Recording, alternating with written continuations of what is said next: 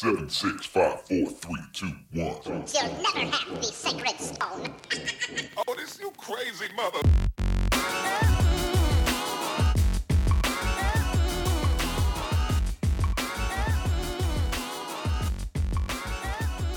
Welcome, friends, to episode 86 of Color of Magic. I am your host, Aquan Watson, and as always, I got my main man here, Brian Allen. How's it going, dude? Hey, yo, going pretty good. Uh, getting sunlight, kind of stepping back out there. That's true. We are y'all are getting a lot of sunlight. We we just started getting warm over here. How how bad has it been down there, temperature wise? Oh, it's already already in the 90s and hundreds. You know, summer around here starts in April and lasts till I think December, pretty much. Oh, that's rough, man. I am I am glad I have not had that problem. It is getting warm here though, well, at least warm for here. When we start getting into Yeah. the, the mid 80s, people start dying up in the northwest. Uh, people can't handle that. It's a whole different thing up here, but you know, the rest of the time it's it's pretty nice. So it's it's hard hard to complain. Also, I forgot I didn't even come up with like an an uh, athlete for episode 86. I don't know. I don't even know if I know. Maybe James I- Lofton, like Hall of That Fame. sounds right. I, I'm sure there are some great ones, and I just can't think of them any of them on the top of my head right now. Yeah, I think he's a Hall of Fame guy. I- That might be all I got. The problem is, though, once we get to 100, we ain't really going to be able to do it anymore. Uh, yeah, supposed to do like roller derby or something. Who Yeah, what- three digits? we'll have to go find other famous players that wear three digits. Oh, man. All right. So if you want to support the show and listen to our ridiculous antics and finding athletes and numbers regularly, help us out. Go over to patreon.com slash color magic. Support the show. Help us pay our bills, pay each other, keep the things going. Just like our show sponsor, cardsphere.com. And these, these honestly, I want to say this about their website. If you don't use their site, it is super convenient. Like it takes a little bit of a learning curve when you first hop on because it, it does operate differently. But the best thing for me has been like having all these cards that were getting sorted, getting put into CardSphere, and then I can just casually, as I want, find people that are buying stuff at at the prices I want to sell it, and boom, just start sending cards out to folks. It's actually super nice. And once you have all your stuff in and organized, it's great because you already have all your stuff handy. So when you do want a deck build or whatever, you just pull it off off your listing, and it's pretty cool. So yeah, I, I've been really using it mostly because you could. It's a quick. I can go refresh and just see how much prices are going up on different things. So it's it's really really nice. Really worth taking a look if you haven't checked it out. But they do support several people in the Magic space. Uh, just really good content creators. You know, some that we've even had on our show. But yeah, if you if you want to support a company and supporting good people, check out cardsphere.com. And then finally, last order of business. I want to remind everybody if you would like a playmat or some tokens featuring yours truly and my boy Brian and our show logos and stuff, check out colorofmtg.com slash shop. And if you ask nicely in your order, I'll even sign them for you on the way out the door. So you can get some, and, and I guess once we get to physically doing events, Brian will sign them for you too. This is going to be. You are a wizard, sir. You have gotten people to pay for my likeness. I am impressed. well, I mean, hey, I'll be honest. Like neither of us is great lookers. We're we're doing audio for a reason. you know, like, but hey, tell me I look like Laurence Fishburne. I, I don't know. Is that considered handsome? I don't know. see, I don't know. See, I had somebody tell me I look like Laurence Fishburne too, and I was like, I look even less like him alike than you all. do. So Yeah, I don't understand it. Even like, like at least if I'd had a trench coat on and sunglasses, I would get it. But hell, even then, I'm probably closer to Samuel L. Jackson than I am Laurence Fishburne.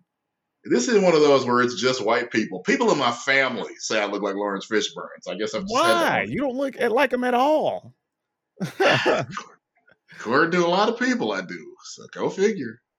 well, people can buy some of the tokens and they can compare for themselves. And then they can come post on our Twitter feed and let us know. How about that? All right, y'all. We, we have some real things we're gonna go over a bit here on the soapbox. So uh, we're gonna need y'all to kind of ride with us through this a little bit. There was a couple things this week. The first one, and this this one sort of bothers me. Uh, for those of you who don't know, Naomi Osaka is a world class tennis player. Uh, still pretty young, but she but she's been doing it for a while now. and she was not doing well mentally. And she already, eh, you know, her whole backstory. She hasn't done well with interviews and press conferences, in any, anyway, like it, it creates anxiety, and she just has problems with it. But she was having a particularly bad go of it, and didn't want to do a presser, and pretty much got threatened that she would be reprimanded and or punished if she didn't do it. And then it became this whole story. And then she just said, you know what? F it. I'm just not going to be in the tournament at all. So these officials basically created a situation where one of their best young stars is now not even going to be in the tournament because they couldn't just process for a moment like hey okay maybe we create a different scenario where you can talk to the press. Or maybe we reschedule the days till you feel better or whatever right? There's a bunch of ways we could have handled this. But to just have effectively one of your up and coming top stars not participate is a loss for everybody. It's a loss for ratings it's a loss for fans hell it's a loss for the competition because you don't want to be the person who won and then like you're like oh Yeah. well yeah but You didn't beat Osaka. It doesn't count. Exactly. This other top person wasn't there, so eh, we still don't know. Or hell, what if you had a losing streak against the person, and then you happen to win, and it's the one tournament she doesn't play, Yeah. right? So you don't even get to overcome that or whatever. And like, it- it's just it's bad all the way around. Because people still giving the Rockets grief for like, you know, you only got those titles because Michael Jordan wasn't playing for two years. Yeah, like Olajuwon wasn't never let it go. Yeah. but that that's going to be one of those constant things right? And i just look at the and like when we talk about like really this bothers me for two reasons. The first is just the whole mental health aspect. Like we don't give any consideration to that especially as americans. But like we have no sympathy for it. We don't have any plans in place. We don't have any medical structure for it. Even when you have coverage we don't even handle it well for people to get you know the the proper treatments. So like that whole aspect i think is handled wrong in this whole thing from from everybody involved. The other is the public coming after her because we had remember we had all these things where people like well athletes need to shut up and they don't need to be talking and they need to be doing all this. And then when somebody says like hey i don't really feel like i'm up to talking now it's like no you should be talking and you should be there. It's part of your job. And but like wait well, so what gives? Right? Well, so I think they were always happy with people talking about sports. They just don't want them talking about politics. yeah but if they're talking and not saying the thing you want to hear you're upset. Yeah. and then if they're not talking now you're mad because they're not there to say the thing you want them to say. Yet you don't even know what they're going to say just the fact they're not saying something makes you mad I think it was always people just wanted the athlete to say what they wanted them to say. yeah i'm like it's just it's just dumb the whole scenario is just bad Because all the people that say athletes shouldn't talk are supporting Brett Favre, who just keeps saying another crazy Trump supporting thing on an almost daily basis now. well, Favre said a lot of weird backwoods things over the years. Like he's he's always been right on that like precipice of crazy, but like had enough success that people kind of went, all right, we're gonna look the other way. I think he can't get a broadcasting job and call it football, so maybe he's trying to get on the Fox News at this point. Maybe, but that tells you a lot, right? Where there are companies, there are other athletes and whatever that are way into Brett Favre, and he can't get a consistent gig with any of the programs. Like that's got to tell you something. Yeah. Like a dude who played for, gosh, I don't know, twenty damn years, in the NFL. Forever, for half of our lives. Basically. Yeah. Has still has a couple of records in the books, has Super Bowl wins or whatever, loves being in front of a microphone, can't get a consistent gig. Like there's that's not an accident. Like people know something. You know what I mean? Like there, there's enough people that know something that you know he's just getting rejected every time he applies. Well, if nothing else, you know that he sometimes sends pictures of his junk to reporters. That That's that- true. That in did today's- happen. That's probably enough. That is just true. Like you, you might apply and get instantly me too when stuff starts coming out of the woodwork. Yeah. You, you might So, be like a lot of people just like as as much money as he might make, it ain't worth it. Yep. They might do that background check, find some skeletons they don't want to talk about. But but Yeah, back uh, you know on, on topic, like I said, I first of all, Naomi Osaka is one of my favorite players. Has been since you know one of her first press conferences, and yeah, you could tell she was kind of you know, she dropped a Pokemon reference, and pretty much nobody in the audience got it. So yeah, that was Yeah. that was all. But that, ever since then, been one of my favorite players. And again, she's an incredible athlete. She apparently has her own line of I think athletic wear and swimwear. So I mean, she Yeah. is crushing. But I've been in, you know, I've never been in her in her spot. I've been in the reporter spot where the reporter gets in trouble because you know you couldn't get a good quote. So I, I get it. I understand that you know everybody here has tried to do their job and tried to figure out how to do their job, and clearly tennis was not prepared for it. You said most. I don't think most sports are prepared to deal with mental health and the the, the consequences of it. I agree. But I agree that it shouldn't. Hopefully, they should have come to before it got to this point, but they clearly were not prepared. Yeah, my my other problem too though is like look at the NBA playoffs that are going on right now. Like they still are doing I guess we'll call them Zoom interviews or whatever post game. So, you know, they still have somebody just like filtering the questions from the the reporters and whatever and you know, they're doing it basically from the safety of their their press rooms or whatever. So like something could have been set up for Osaka to do these differently in a we'll call it a safer environment for her. Now, if, and and in fairness, the NBA has had this problem too. I remember I think it was uh, Rasheed Wallace who kept just kept saying he was forced to do the press conference. Kept saying both teams played hard over and over again because he didn't want to be there. Well, yeah, I mean, I mean, we had the Marshawn Lynch, you know, like I'm just here so I don't get fined. Right? And like- that became the best thing that anybody said all Super Bowl weekend. Yeah. Really, so I mean, I get it. Like you'll still have those moments if the person just doesn't want to be there, right? And in the NBA and the NFL, it is contractually obligated, so like I get it. But I think there was just like I my my problem with it is they didn't even for a second say, okay, well, let's make an adjustment or let let us offer this. And it was just like, oh, well, if you don't do this, this is going to be the situation. I guess one thing they could do is treat it the same way you know you would an injury, where this person has seen a you know a- some kind of mental health professional and can provide documentation, like, okay, yes, this person is Yeah. having stress because of these. Pr- problem with that is you know they're athletes; they can always buy a doctor to get any diagnosis they desire. Sure, sure. And but I would still say in the end, like there are ways you can still make the interviews or the press conferences possible. It doesn't have to be in front of the mobs of people and the cameras and the microphones and whatever. You know what I mean? Yeah. Like there's And ways. there definitely are reporters who, you know, take advantage of their position and ask just dumb, trollish questions and trying to get some kind of response.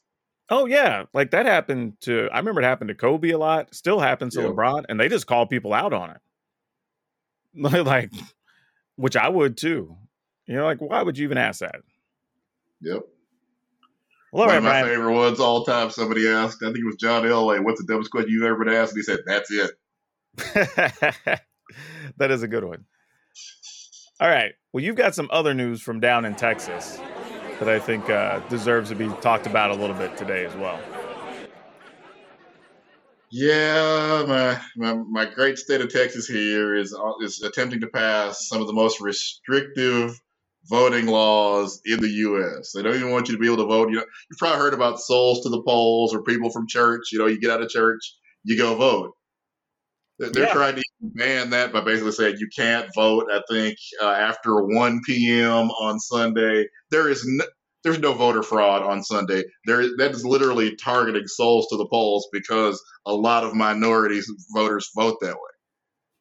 What kind of weird ass laws? Like you can vote until 1 p.m. and then we're shutting it down. Like what? what Yeah. Like It, that clearly is targeting souls to the polls. There is no other rational explanation for but that. but even beyond that, like it, like why one o'clock? Like you didn't even try to pretend and make it like 3 p.m., 4 p.m. no, like- because when you got the votes, and in uh, a overwhelmingly Republican state they do, you don't even have to pretend that you're doing this for any reason other than racism, because you got the votes to push it through. Which in this case, the Democrats just stood up, left the chamber. So at some point, there will be a, apparently a special session where the governor and you know the people that are in favor voting for this are going to try to ram it through again. But it's just mind blowing because again, nobody has been able to show any evidence that there was any voter fraud in the past election. Because we, 'cause we saw down ballot lots of other Republicans won. Yeah. Most Republicans not named Trump had a great time out there. It was a rejection of the guy at the top of the ticket, not a rejection of the party. Totally. I mean, because otherwise you wouldn't have had a bunch of them keep seats in in Congress and stuff or whatever. Like that. Yeah. So that all makes by the- sense. And by the way, it's not like Texas doesn't have other problems, such as if you, you saw our video in the winter weather, our power grid was minutes away from collapsing, and nothing's been done about that. nope. It wasn't even on the really list of priorities, really. But we got we got time to figure out how to ban people from leaving church and going to vote. You know, and I will say this: credit to the Democrats for holding it down and saying, like, "F it, we are not even going to participate in this mess." Because they're calling, Here's another thing a lot that of came up. to it. The other thing, and this came up, I think, I want to say earlier last week, where it was the vote on the referendum about the uh, investigation to the January 6th thing. Yeah.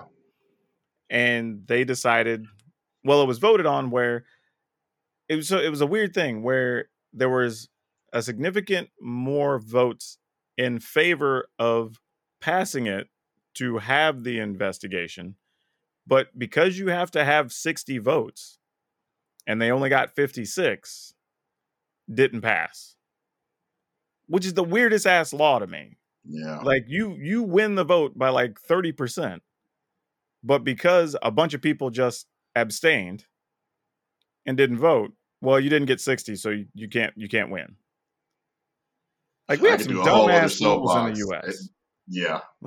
At some point, I probably will do a soapbox on the filibuster. but Yeah, I could we- be here all day otherwise.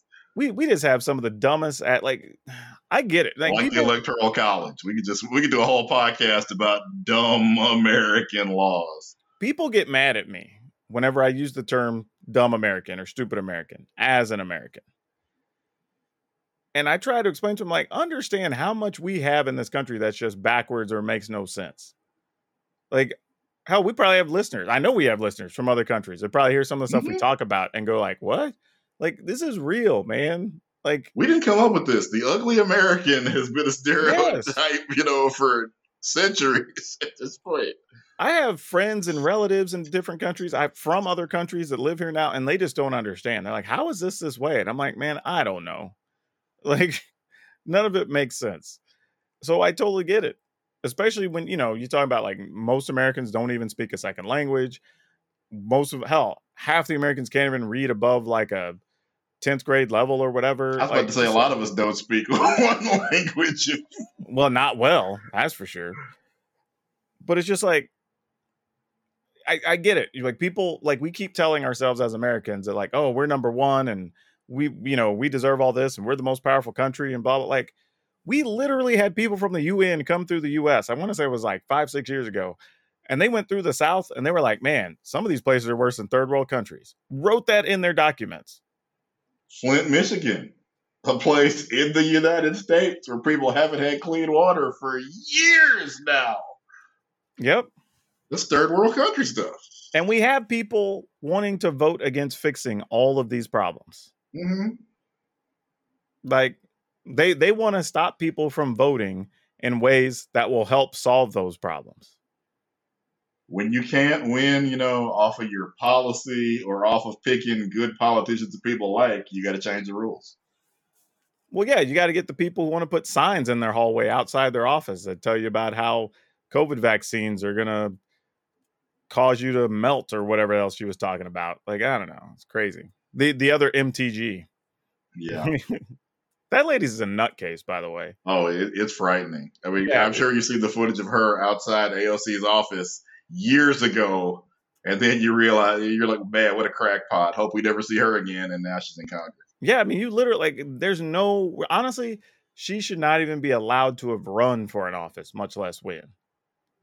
Like she is literally, and I'm not even saying that. Like, and don't get me wrong. Like, I, here we are talking about like mental health and stuff. I'm like, I'm not even joking. I think she might be for real, like mentally Well, unstable. yeah, anybody who's cut basically a political promo about Jewish space lasers causing the California fires and was serious about it. That's what I'm saying. Like, either she's running just like a crazy gag, knowing that like the crazier she says stuff, people are going to support it more, or she really believes it. Either way, And it's either bad. one makes it to where you should not be in Congress. Exactly. It's like neither one of those scenarios is good, whatever it is. Oh, man. Well, all right, Brian. You know, we like to educate ourselves and get smarter week by week. So, what is it that you learned last week? Uh, as an actor that most folks haven't heard of, I have a soft spot for other actors that I feel like a lot of people probably have not heard of. And a man named uh, Paul Soles died recently, and you, I'm sure you probably have not heard the name. Oh, I bet you the average person has no idea who that is. But when I tell you, you know, the, the voices, you will absolutely remember because he was the original Spider Man voice actor for the Spider Man show. It's probably one of the best interpretations of a comic book that has Ah, ever been the done. Spider Man, Spider Man. Yeah. Also, one of the great theme songs. Just it, yep, not just through cartoons. but That's one of the great songs in TV history. Everybody knows that song. My kids know that song, and that was decades before they were even thought of.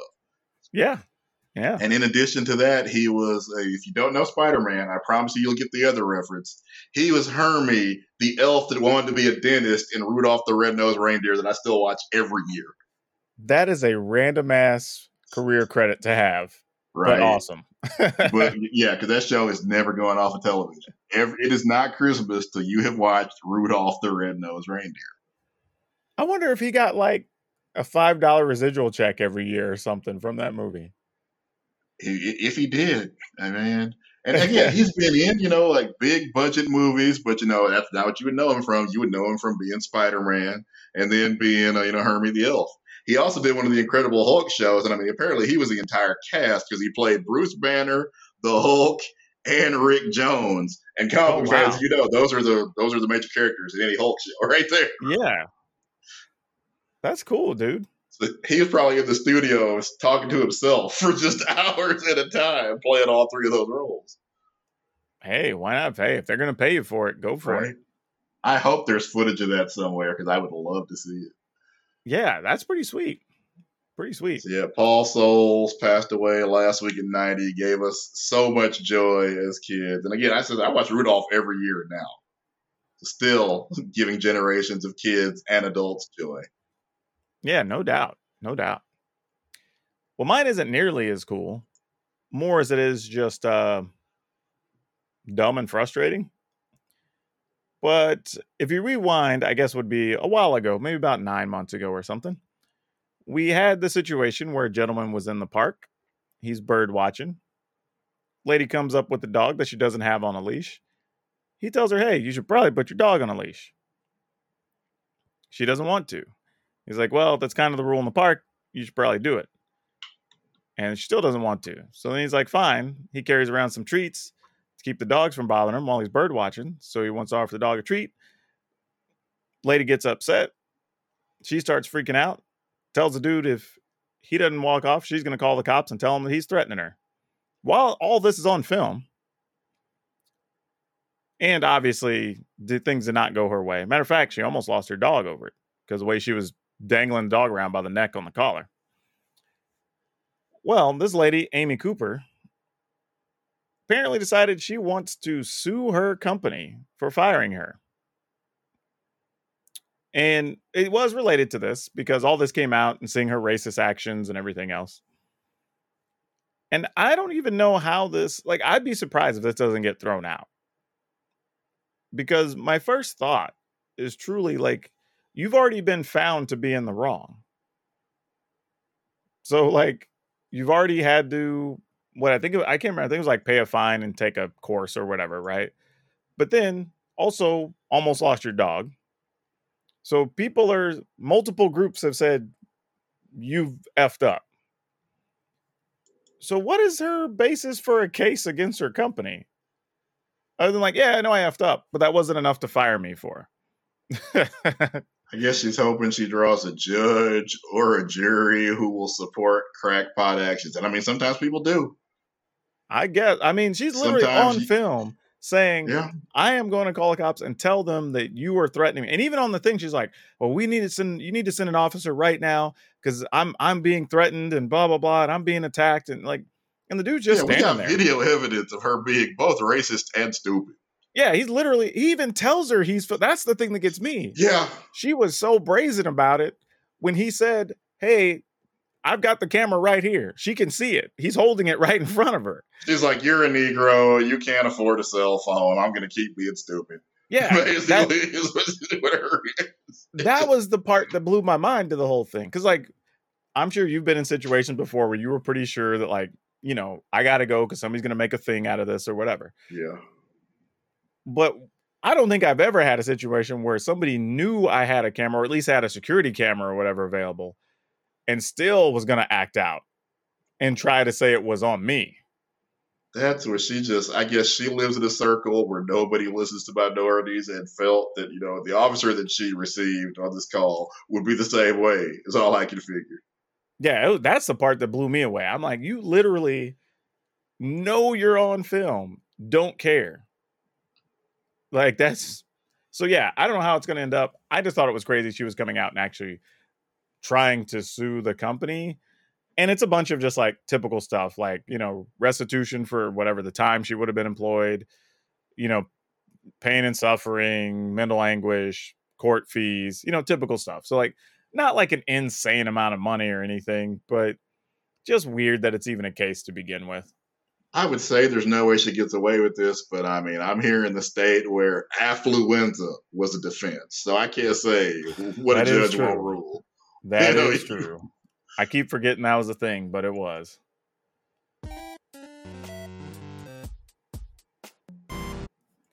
All right, one thing that does come up a little bit, and it's we've been seeing it kind of pop up in different social circles in gaming here lately.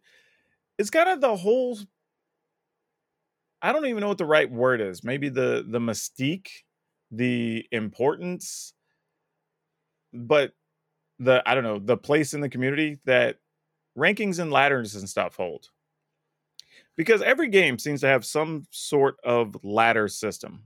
You know, whether we're talking about first person shooters, we're talking about Magic, Hearthstone. You know, I'm playing in one right now in Teamfight Tactics. Yep. Like every game seems to have something like that. It's part And- of how they keep you logging in every day. Yeah, yeah, and that makes sense, right? It's something to achieve, it's something to aspire to, it's something to target your energy while you're playing.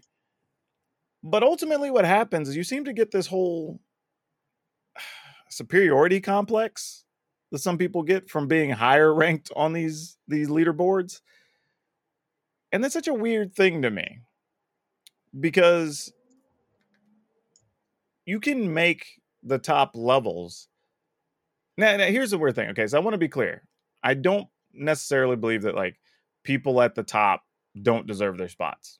So don't take my argument to be that at all. Like I would say the the for real top percentage of the people at the top in almost every ladder or ranking system I've seen are playing regularly and they're doing consistently well and they're busting their ass to to stay there.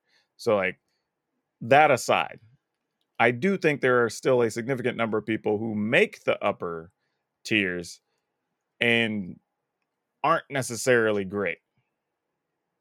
And they're I- especially with games that have different classes. Like for example, you know, okay, I'm a platinum support in Overwatch. My DPS is garbage, and I freely acknowledge this.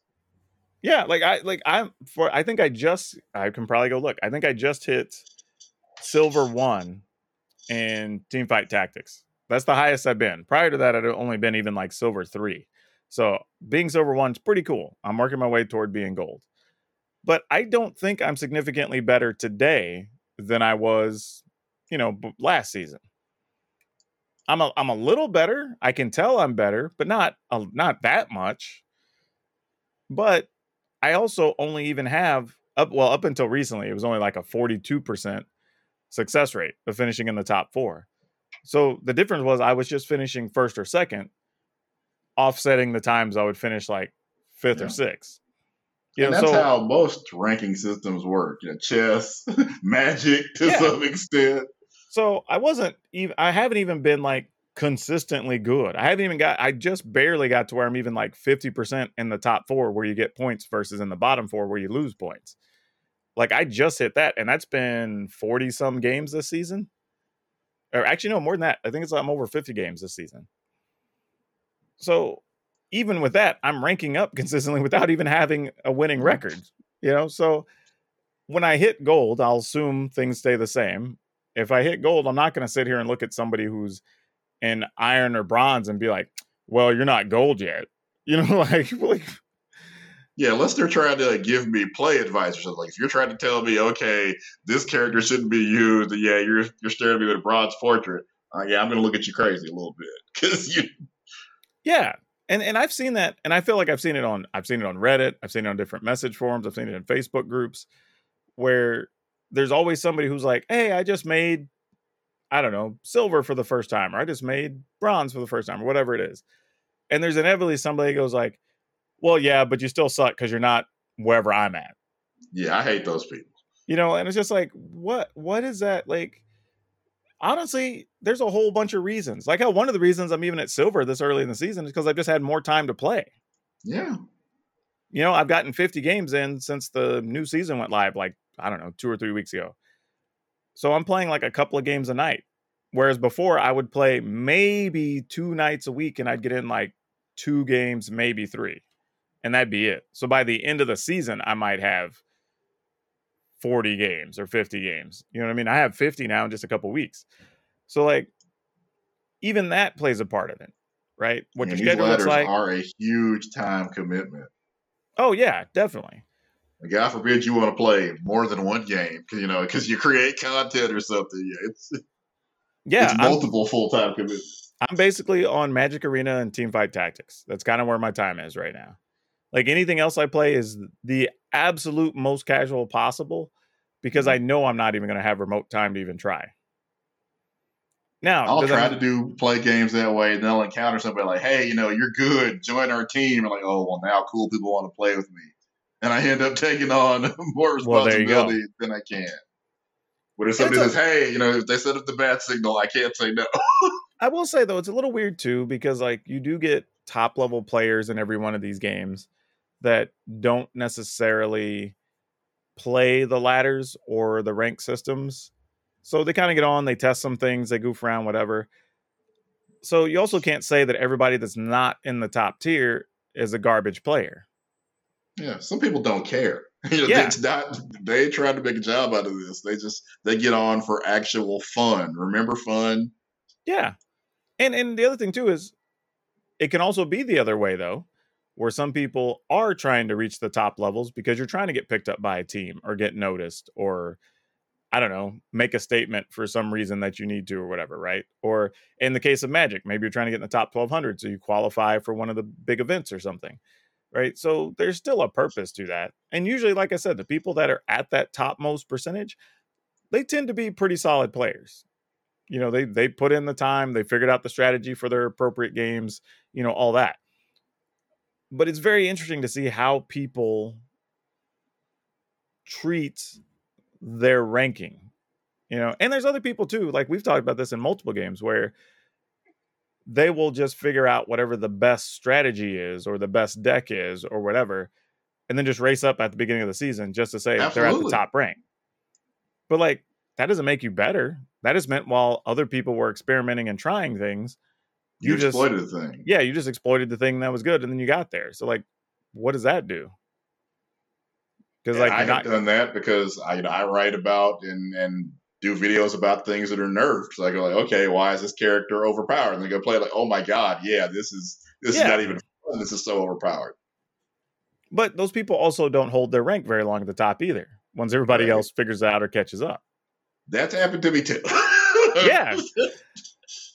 so it's a really interesting thing. Like I don't I don't know. Like do you even feel that having ladders or rankings or whatever are important? I think, as I said, it's definitely something that will make me log into Overwatch on days when I didn't plan to. Like, oh, I'm trying to hit such and such rank before the end of the season, so I need to get in at least one or two games a day. Then, of course, inevitably I'll lose one. Well, now I need to play another game because I'm trying to gain 50 SR today. Oh, dude, I've done that. Where that that and see, and that's the trap they'll get me sometimes. Where I'm like, mm-hmm. you know, it's only one. I could probably stay up till like two. If I can yeah. knock out another game, you know, like you start, and then somebody somebody's internet cuts out. It could be my internet. Let's be honest. You know, you know it's effed up go again when you start doing sleep math. where you're like, okay, Yeah. I'll go to sleep now. I'm gonna get like six hours. I'll be cool on five because I don't have anything to do tomorrow. like, I bet you everybody listening at some point has done sleep math to justify for some multiple games. yeah ignorant dumb thing you want to do that you know has no real value, but in the moment games. you kind of really want to hanging do it. out. You know, Yeah, you're, you're hanging out, drinking with your friends. Oh, I only need. And the thing is, as you get older, the amount of sleep you need to do your job increases. shoot, if you start doing the math too late, you might be too tired to do real sleep math as you get older. For real. But yeah, I think I think in general, I I'm on the side of I think they're good. Like I said, it's a way to give you a focus for the games. It is a way to compare yourself a little bit, right? Like like I said, even in team fight tactics, I can tell I'm getting better playing through it regularly, slowly getting to play against better players. So like I can see where my skills are increasing. I also see where I still suck in some regards, but you can at least get to compare that. Whereas if I'm just playing and uh, and I did actually play some unranked games recently because I happened to be on late and they cut the the ranked system off at like midnight because they were going to do an update at like 2 a.m. or something. So you, if you wanted to play, you can only play the unranked stuff. So I played that and it it genuinely felt different. Like I was like, okay, I'm definitely better than these other people, but I'm definitely nowhere near as good as the people in my rank and ranking. Yeah. right? And even So- if it's something I don't want to rank up in or never plan to do a YouTube video for, it's just in my personality. I want to know, okay, how good am I in comparison to everybody else? well, yeah, Even if I'm never going to do anything with it, I just need to know. I'm the same way, right? Sometimes I just want a more interesting and compelling gameplay, right? And if I'm playing against a bunch of people that I'm already, I don't want, it sounds pompous. I say like, you know, you're you're better than, but like at least you have some significant chance of being better then. It's less fun, right? Like I would, and it's weird to say that, but like I would rather play a bunch of tough games and get beat down than just run roughshod over six, seven people for three games in a row. Because like getting done and being like, oh look, I finished first again. Oh yeah, and I finished first again, and oh yeah, I finished first again. Right? Like, and I and I've had that happen in one of those games where I basically got to the top of the lobby and then stayed there for the next twenty five minutes. And I maybe lo- I think I finished the game at like you start with hundred health points. I think I finished with like eighty five. Like I took almost no damage the entire time. You know And- what's a fun one in a game that probably nobody, well, not even probably, I've done the research. Almost nobody is playing this, but there's a this year's wrestling game, WWE Battlegrounds, has the Royal Rumble mode, and basically you just come into the Royal Rumble and you try to stay in the ring as long as you can. Even though the game was a failure, I hope they keep this feature for future games. Because what's the most fun part of the Royal Rumble? Somebody came in, they eliminated 20 people before they got eliminated. Yeah, or just somebody just surviving forever. Right. Yeah, there's a there's a lot of fun ways I think you can do stuff like that. Uh, I just think for me generally, it's a matter of being careful to not put too much importance on your ranking in whatever game you play. Right, like it's good to show progress. It's good to compare yourself. I think there are a lot of positives, but I think don't let your identity get caught up in where you are in the in the rankings, and also don't take other people's positioning for granted, both above and below you, because there are reasons they could be on either side. Yep. I think that's just something we don't really consider when we're talking about that stuff. There's always good and bad matchups, too. Also true. Oop, wrong cue there. There we go. we Uh, like all all right. the noises, though, so it's fun. we do like all the noises. So this week, well, let, let me let's structure it this way. You know, we we obviously know the pandemic's happening. We know a lot of people are coming out the other side. Companies are making all types of weird decisions about like how they're going to treat employees and working from home or not, and hiring and firing. But even WWE has been releasing a lot of people over the last what do we say 14 15 months something like that And we mean more than usual. Oh yeah, yeah. Like what we were talking off the air. Like they in in this year and a half, we'll call it. They have released enough talent to almost be a whole ass other company. Absolutely. A whole And the talent of that company would be better than most that are out there right now. Like, let's be real. But here, here's the crazy thing, though. I and, and I do think part of the problem the wrestling community has right now is that there's too much talent. And that's weird to You say. would think that's a good problem to have. You would think. you know? yeah, but the reality is like there's just not a place where all of these people can go and make good money. Like even when you look at all the major companies, they're all full of talent right now. Like there's very few on any of these rosters. Like you could look at every one of these rosters and you might if you were really being like harsh, you might be able to cut like a literal handful of people from each program. Maybe. And the rest, you would feel bad if you cut them. Like even the ones you don't like, you're like, ooh, yeah, but if we cut them, they might go somewhere and be something. Like, ooh, you know, like it's hard. It's hard. And when you can't even get all your talent on TV, it's rough because WWE right now, I think, still has something like 200 talents employed that you got to get on TV or somehow utilized over three TV shows every week. I mean, I That's guess the Friday part where you can't get everybody on, and you got you know three TV shows, get monthly or sometimes two pay per views a month or more. yeah. I, Which I, guess the one the one's kind of inspired this debate is uh, Braun Strowman because he was he, he fought for the world title I think what two three weeks ago, and now he's no longer employed by the company. yeah, Braun Strowman's a tough one. I've never been watching wrestling, might as well say my entire life. I don't remember the last time I saw anybody go from headlining a pay per view to not employed that didn't involve them getting convicted of something. Even then, there have been cases where people, you know, might have been con- convicted or accused of something, and they let the legal process go through before they cut some. This one is is just mind blowing. Yeah, the only things I have on Braun for me personally is it was hard for me to remember where he had like a series of good matches with smaller people. So I mean, he's had some good ones with people his size, but you know, it's a little tough when they're smaller. And then there, like I said, there's just been a lot of like social media things and like a few things that have come out publicly that makes me wonder if there was some stuff going on behind the scenes that may have led to him being fired. But that, that's just speculation based on what we've seen publicly.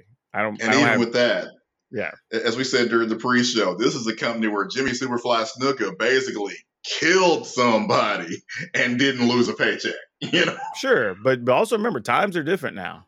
Yeah. Like, you know, if you think somebody might be a liability, or especially right now, we're talking about you got 200 talents on the roster. Yeah. If somebody's getting out of line or making the locker room uncomfortable, like, all right.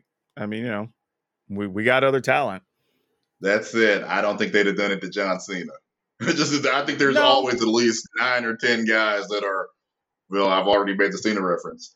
Untouchable, you know. Yeah, but like I, I, but I, you know, I think that's with any company, right? Like if you you bring in enough money, sadly, they they will make some exceptions to try to work with you. Like, I mean, we know that to be true in every company we've ever been part of, any any Yeah. group you've ever worked with. Like if you're if you're paying the bills, you get a little more leeway.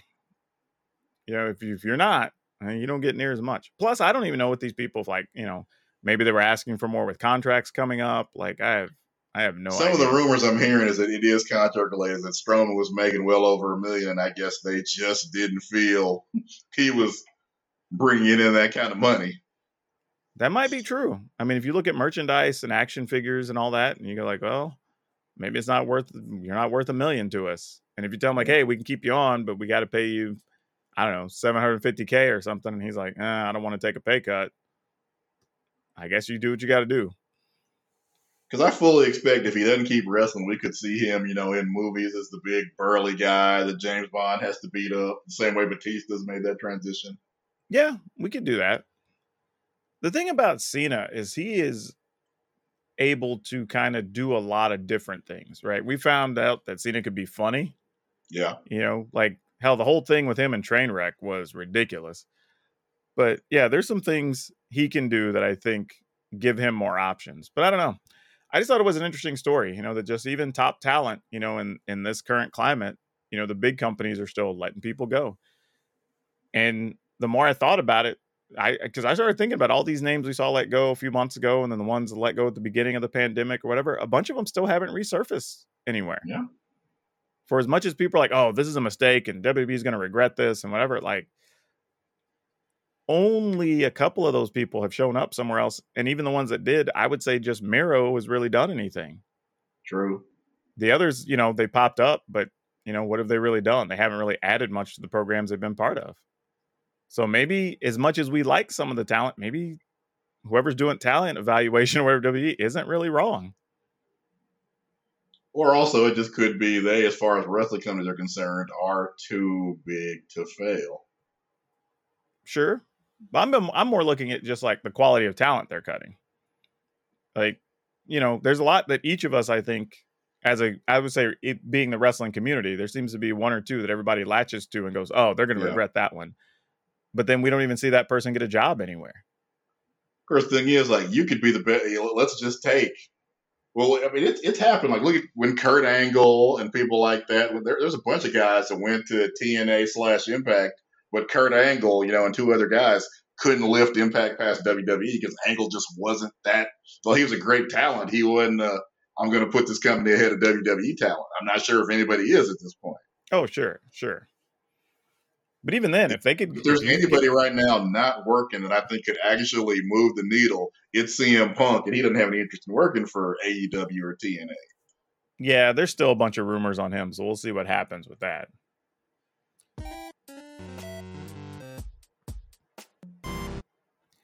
All right, so Modern Horizons 2, I believe it got pushed back a week. So we're going to see it release on, I think, the 18th of June is the new release date. So next Friday. However, it will be coming to uh, Magic Online before that. So you will see it there shortly. But I started looking at the set and I was saying, okay, we've seen the whole set, we've seen all the stuff. You know, people are excited about all different types of cards. People are already talking about building new decks. People that don't play modern at all are talking about making modern decks. People are excited about a ton of things for their commander stuff. So many of the cards are already going up in value. And then they got me asking the question like, this is this legitly possible to be one of the best magic sets of all time? And I know people hate hearing that's like, ah, that's not possible. It's a new set, whatever. The only argument anybody's had is just like, well, the cards are going to be expensive and the packs are going to be expensive or whatever. It's like, okay, but that hasn't stopped stuff from being popular before. No. And yeah, it's awesome that you have a pile of rares that are going for hell forty dollars plus. I mean, because even in just rares, you have all the all the uh, fetch lands. You know, so you knew those were going to be pretty popular. You've got the ignoble hierarch, which I think is going for 40 dollars, something like that. Uh, and these are these are all non-foiled, even not even counting the foil versions are all selling for crazy amounts over. A uh, couple of different new lands are also selling well in that like 30 40 dollar range. Like just tons of just like good useful cards. And not only that, there's a bunch of fun themes in this set. There's stuff to make like squirrel tokens, there's stuff for enchantress decks, there's some cascade stuff. There's a lot of stuff that works for cards that came out in Modern Horizons 1. There's stuff that takes kind of tier three and four decks in modern and gives them at least a chance, or at least has us believe that there could be a chance for them because they're getting more parts. But to that end, I'm just like, man, nobody's upset about this set. The only the only two complaints really is price, but so far price doesn't seem to be stopping anybody from trying to get more of it. And they're still going to keep printing it, still going to show up. So retailers I've spoken to are happy with sales or whatever so far. So good. The other is people complaining about cards going directly into modern and, you know, a lot of the decks becoming like half new cards instead of just being like all existing old cards. Which, okay, I could see that that's a complaint for people. If that's the reason you play the format, cool. But I don't think that stops the set from being ridiculously good. Like, and I don't even know. I'm thinking about doing a stream or something where I rank every Magic set. Ooh. And Modern Horizons 2, I think would rank very highly up there. I don't know if it'd be the How number many one spot. sets is that even? Oh, it's a lot. It. I started trying to do the thing. I'd have it. It would literally be like a three, four hour stream, like just ranking sets. But I, like I said, I don't know if it would be number one, but I'm pretty certain it would be a top fiver. And I don't remember last time I felt that way about a Magic set because like people try to throw Throne of Eldraine in there, but Eldraine is like it's a powerful set and it's got some good cards, but it wasn't one that got like everybody excited. People weren't looking for a bunch of stuff for their commander things. It didn't build up a bunch of other decks. You know, like it was just some strong, powerful cards. I don't know if I would give that the same. I would give it a high ranking just from a power level standpoint, but I don't know if it checks all the other boxes. Now I have had Also, some I people, guess yeah, when, mm-hmm. when you talk about ranking, like, so I guess is does, I was gonna say, does powerful equate to good, or is that just part of the equation? I think that's just part of the equation. You know, I I think it's part of it. I don't think it's a thing that's that's the end all be all when you do the math on something. You know, because some people are also saying like, well, because of the price, fewer people are going to draft it. I'm like, okay, cool, but the average player doesn't draft anyway. Like we've gone over this before. I've already seen the numbers. Like constructed play to limited play is like tenfold. So, eh, like, but does the set still draft well? It looks like it. We'll find out once it's available. But also, when we look at some of the other sets, like Modern Horizons 1 wasn't a cheap set. The uh the reprint sets we had before, Modern Masters and stuff, like those were expensive packs and those were draftable. So like I don't doesn't really hold too much weight for me to really use that as an argument. But regardless, packs are selling high. Still, I say high, but selling consistently. I won't say they're high because they're, they're still within original release price. If you look around, you can still find them. But you know, retailers are selling a ton of them. Singles are doing phenomenally well. I mean, there's a bunch of singles that are above the five dollar mark, which is cool. You know, there's a bunch over the the, the nine dollar mark, even at just rare, not even mythics. So value is there for sure. Probably even more so if you crack a box. And that's not counting you getting an old border card, a foil version of a thing. Like so many things in the set for people to be drawn to. I, I think this will go down as one of the best sets of all time. And I and I don't like I said, I can't remember the last time I, I felt that way. So And I'm gonna have- take uh, you. You've been here longer than me, so if you say it, I'm gonna I'm gonna take heed to it. Yeah, I'm not going to push people, but like if you've been considering getting a box, I would try to get my hands on some. And Brian, before we got the show started, you came up and found an interesting piece of news about a new game. So I'm going to let you talk about that a little bit.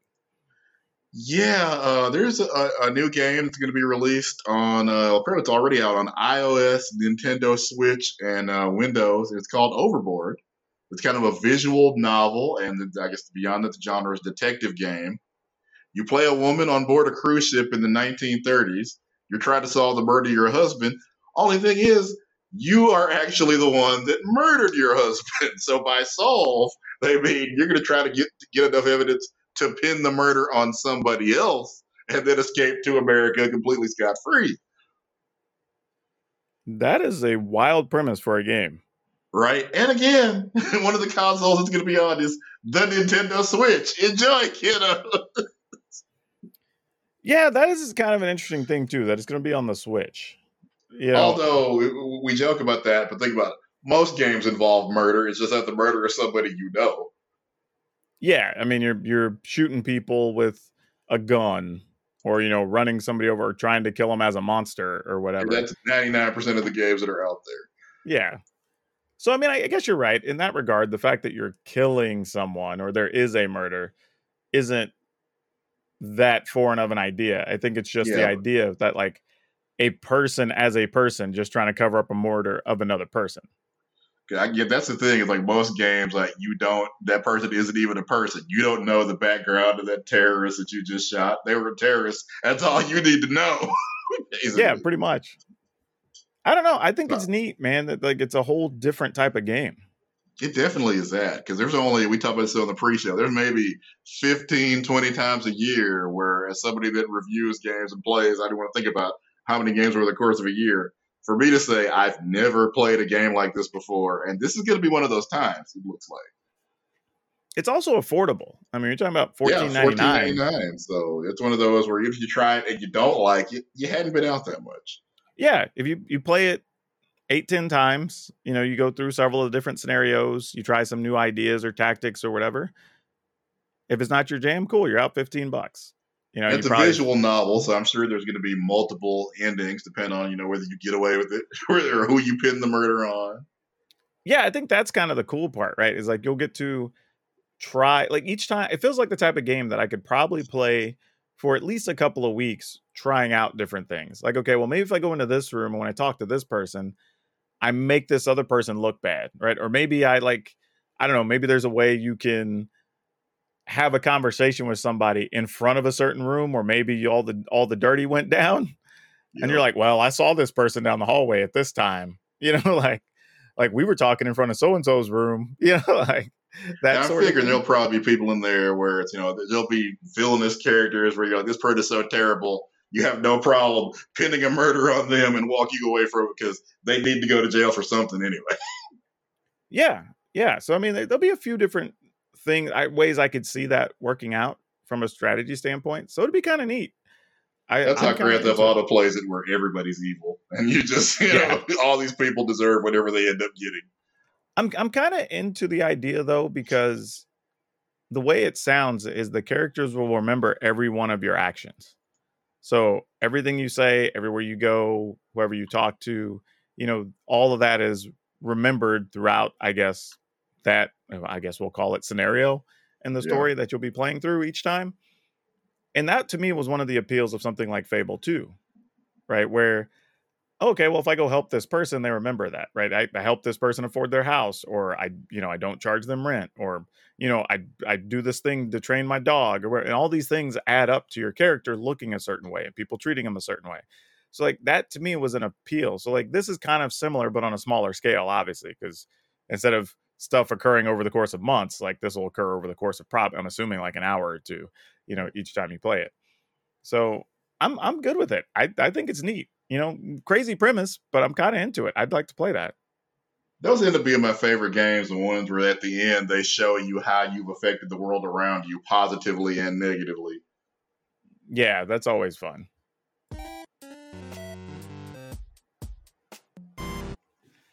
There was also another bit of news that I didn't know about that you had discovered that apparently Netflix is wanting to make video games. Yeah, and if you remember where they've had like Black Mirror, I think had kind of an interactive episode, and Net and uh, Kimmy Schmidt had an interactive episode. Apparently, that was them testing the waters, kind of for their video game ambition. Oh, I do remember though, like the the Choose Your Own Adventure movie, Yeah, whatever that was.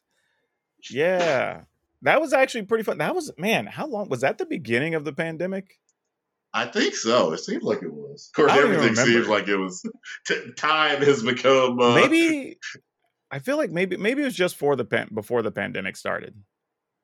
But but either way, like that was pretty neat to like kind of go through different because it was fun talking to people about it. And they're like, oh, how "Oh yeah, when when this happened, it was pretty effed up." And I'm like, "That didn't happen." Like, it, it makes you like we were talking about previously. It makes you want to go play through it so you can see the thing they saw. yeah, I'm like, "What?" And they're like, "What are you talking about?" Like, "Yeah, when when we went back to the school, this thing happened." And they're like, "What school are you talking about?" I'm like, "Oh crap!" Like there was basically two completely different parts of that whole movie that neither of us saw.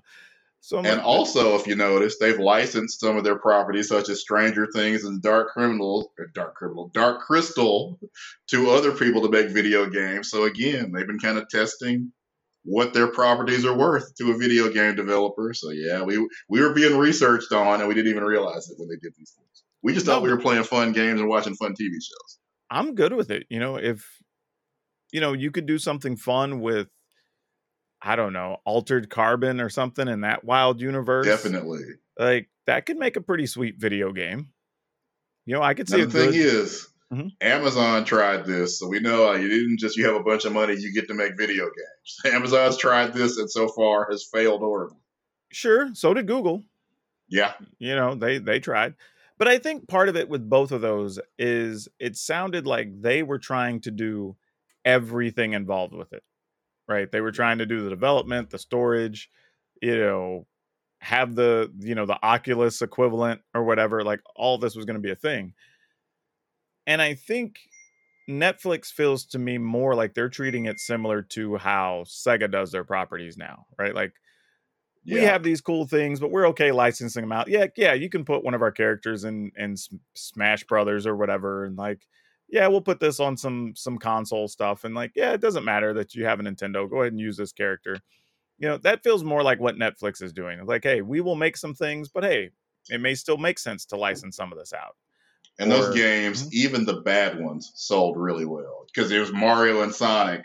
You know, for for kids from the '90s like us to see Mario and Sonic on the same same stage at the same time was just childhood, just fantasy come true. Oh, sure, but you know, you knows what? There was a time up until the Dreamcast, you know, where Sega was trying to do everything. Right? and it just didn't work for them. And they just realized, like, you know, it's easier if we just make the games and then we can just license characters out and make extra money. Like, why are we trying to keep it all to ourselves? And I and I think that's part of, like I said, where I felt like some of the Amazon and, and Google failures were is they were trying to do everything. And it's like, This unless you're true. literally going to make a division just to do that, like that's not your expertise. You know, you got to be, you got to, it feels like one of those markets, you got to be all in on the hardware development, the testing, the licensing, and all that. Like you're either in or you're not. And Netflix, I think, has a cool situation because you already have a big platform that everybody uses. And like you said, you know, they've already tested doing choose your own adventure stuff and letting you use your remote to pick through things. You know, they've already licensed out some video games. So they already have a lot of the structure there to move forward doing what they want to do. It's just a matter of, I think, how involved they want each game or each experience to be. I think is going to be the biggest thing. But it's neat though.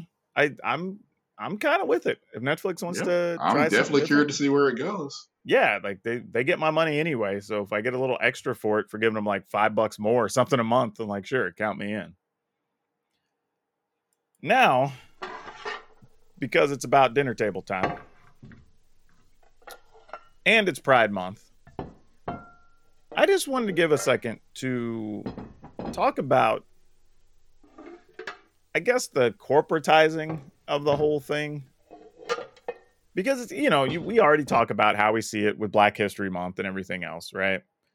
This is kind of like another version of that. But it's pretty bad.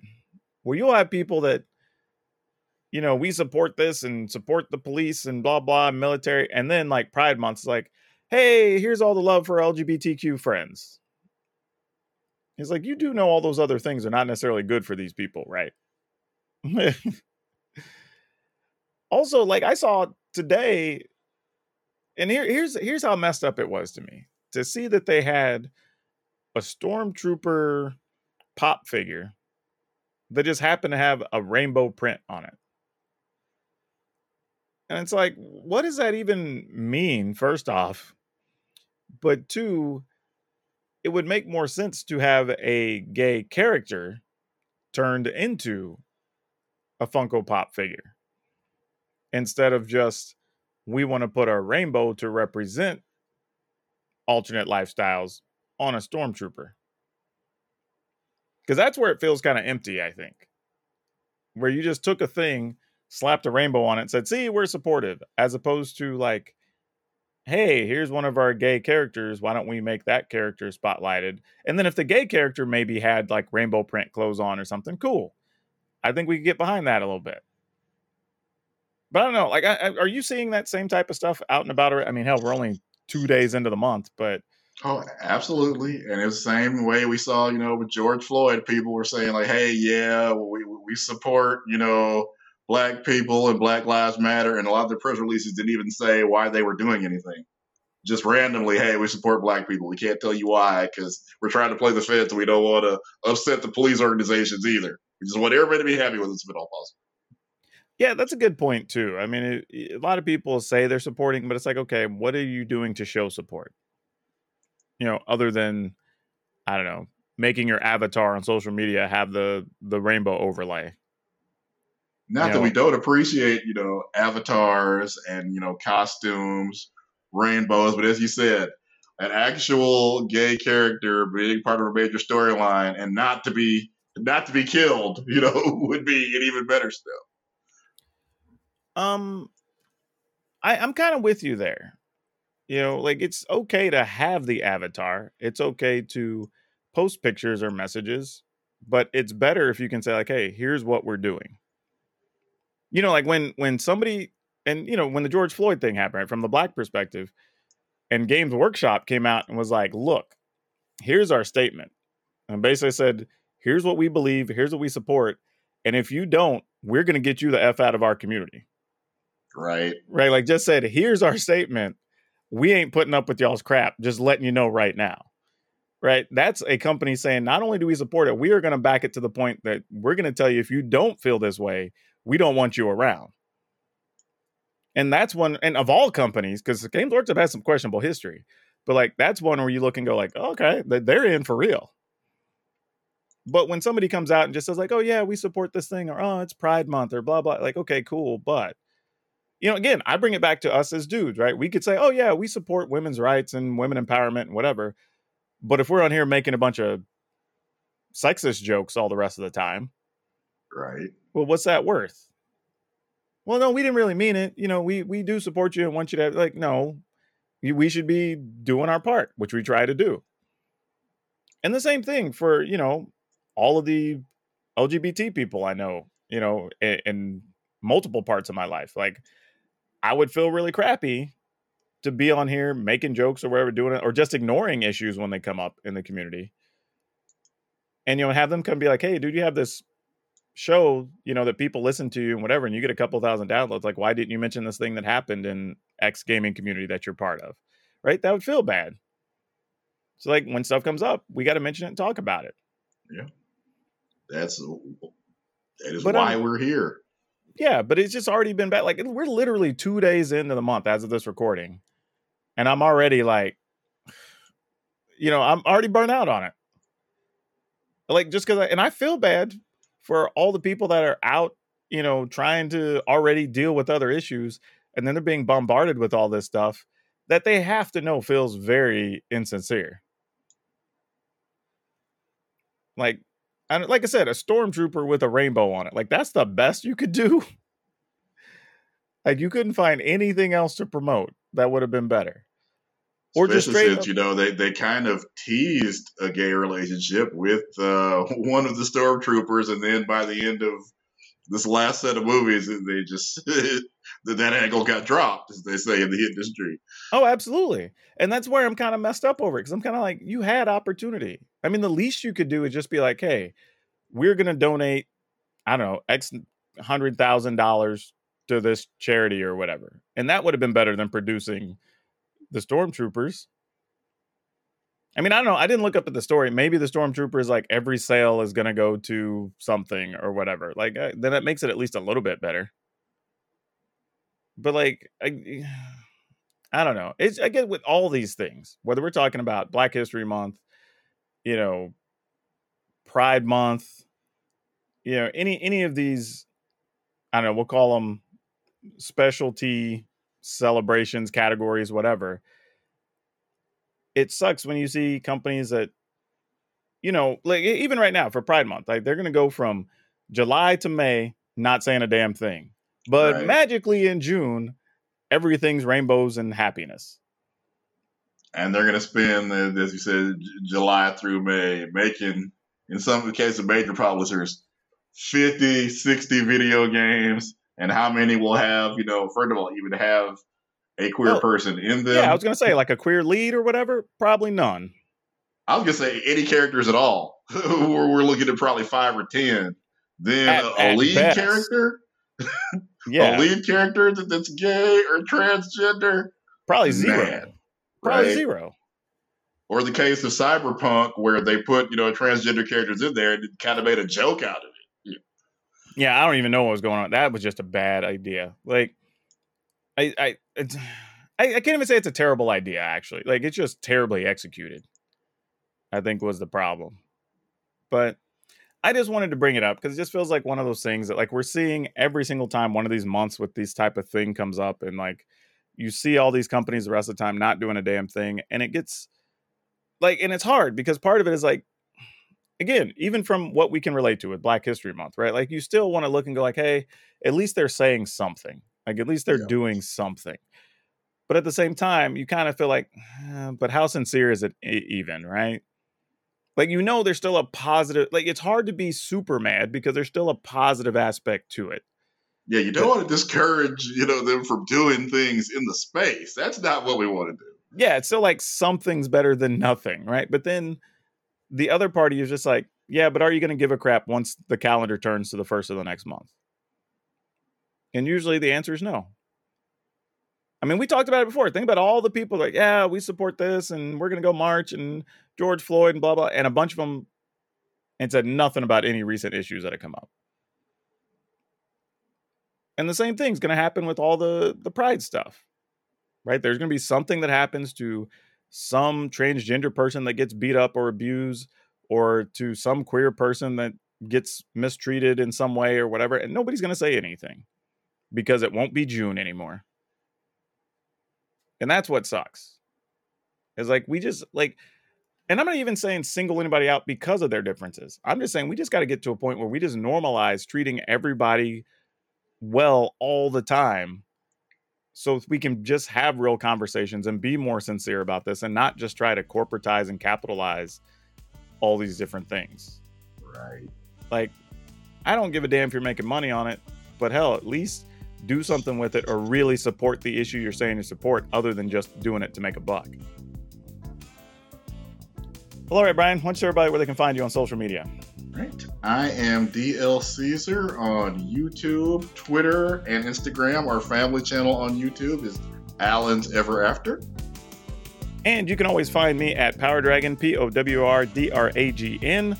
Whereas I'm doing a lot of streaming now on Facebook and Twitch, but you can find me every day on YouTube. And as always, wherever you're listening, whenever you're listening, good morning, good afternoon, good evening, and good night. And please still remember to wear your mask, wash your hands, stay away from other humans that are icky with the COVID as long as you can while people are trying to get vaccinated and we can get back to normal and doing some gaming and gathering. If you'd like to further support Color of Magic, you can find us on our website at colorofmtg.com. We also have a Patreon if you'd like to donate under patreon.com slash color of magic. You can also find us on Facebook under Color of Magic. And if you want to follow us along at Twitter, you can find us there at Color of MTG. And as always, please share the podcast around to your friends, your network, people you think might enjoy it, because every little bit helps as we're trying to increase our user base.